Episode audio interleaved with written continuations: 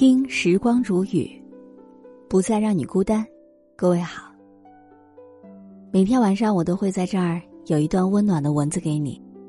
今天我们要来一起聊一聊人生的低谷期。我想，每个人都会面临人生的低谷，但是今天的这篇文章是我听过的最好的阐述。本篇文章作者是中曲无闻。以下的时间。一起来听听看。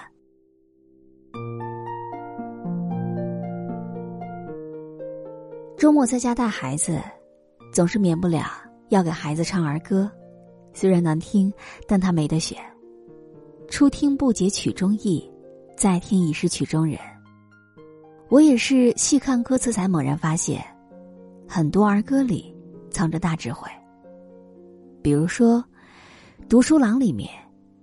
小二郎风吹日晒去读书，不为做官，不为争面子，只为穷人翻身，不受人欺辱，不做牛和羊。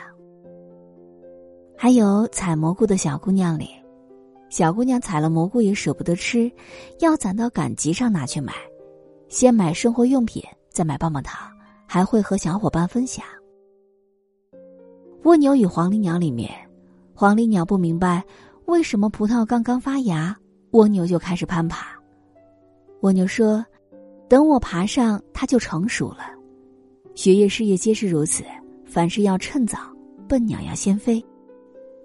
还有卖报歌里面，卖报的小行家虽然生活艰难，吃不饱穿不暖，但他却总是保持着乐观的心态，相信总有一天光明会来的。这些儿歌之所以代代传唱。可能也是因为一代代父母都对自己的孩子寄予了厚望，希望他们正直善良、勇敢坚强，就算生活再苦再累，只要心里有光，也能够创造出奇迹。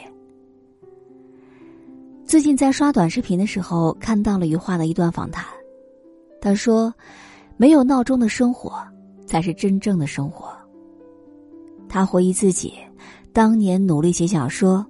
朋友和同学都是聚在一起打打扑克、喝喝啤酒，他一个人待在家里写作，就是为了过上一种不被闹钟吵醒的生活。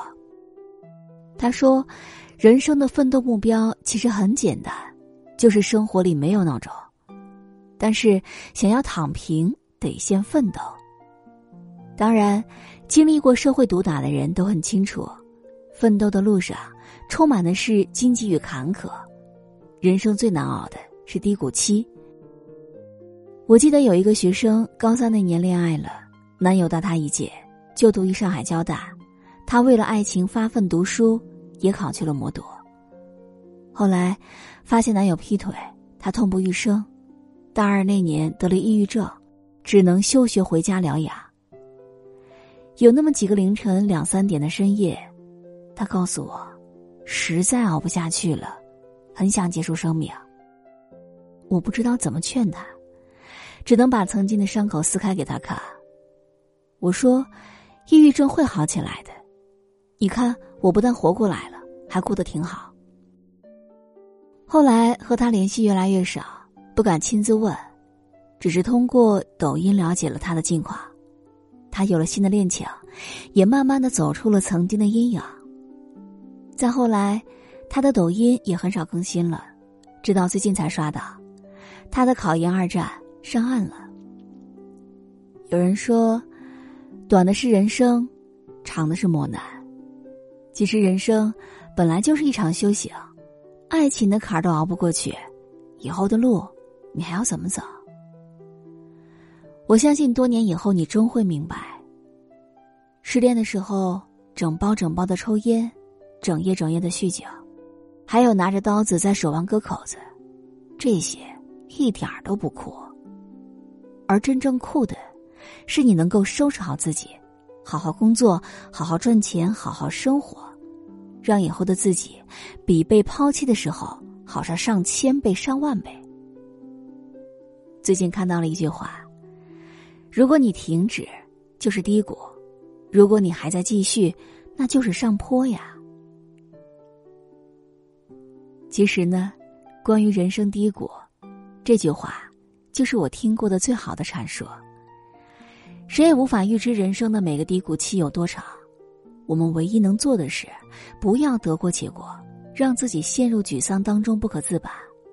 学点有用的东西，尽力做好手边的事，一切都会烟消云散。人们钦佩和赞同那些自强不息的人，是因为他们不会因为地位的改变而自暴自弃，也不会因为财富的减少而意志消沉。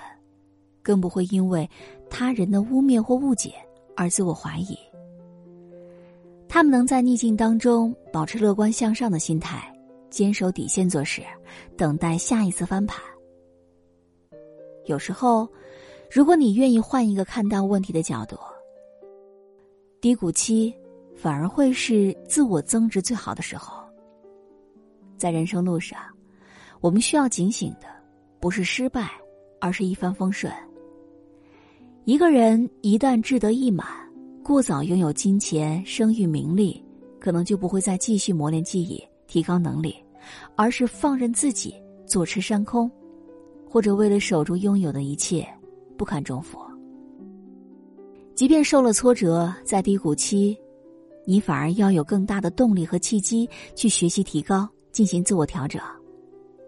当你的机会成本降低，反而可以做到无心挂碍。因为你已经再也没有什么可失去的了，所以擦擦汗、咬咬牙、奋力一搏之后，说不定就触底反弹了呢。最穷不过讨饭，不死终会出头。每一个人一生当中都会遇到很多的磨难和挫折，他人无法完全知晓。每个人在这些艰难的时刻，都只能够冷暖自度。如果。你正处于人生的低谷期，不要拼命挖掘情绪，不要过度沉迷，尽量让自己忙起来，看书学习、运动健身、外出旅行，试着把生活填满。每天可以把自己打扮的精致一点，穿好看的衣服，外出的时候心情真的会好很多。如果真的很难熬，那就找朋友谈谈心，允许自己哭一场也无妨。你要像冬天里的种子，积蓄力量，默默成长。等到时间一到，便会春暖花开了。转头看一看，旁边的孩子已经睡了，我总会在一旁观察他。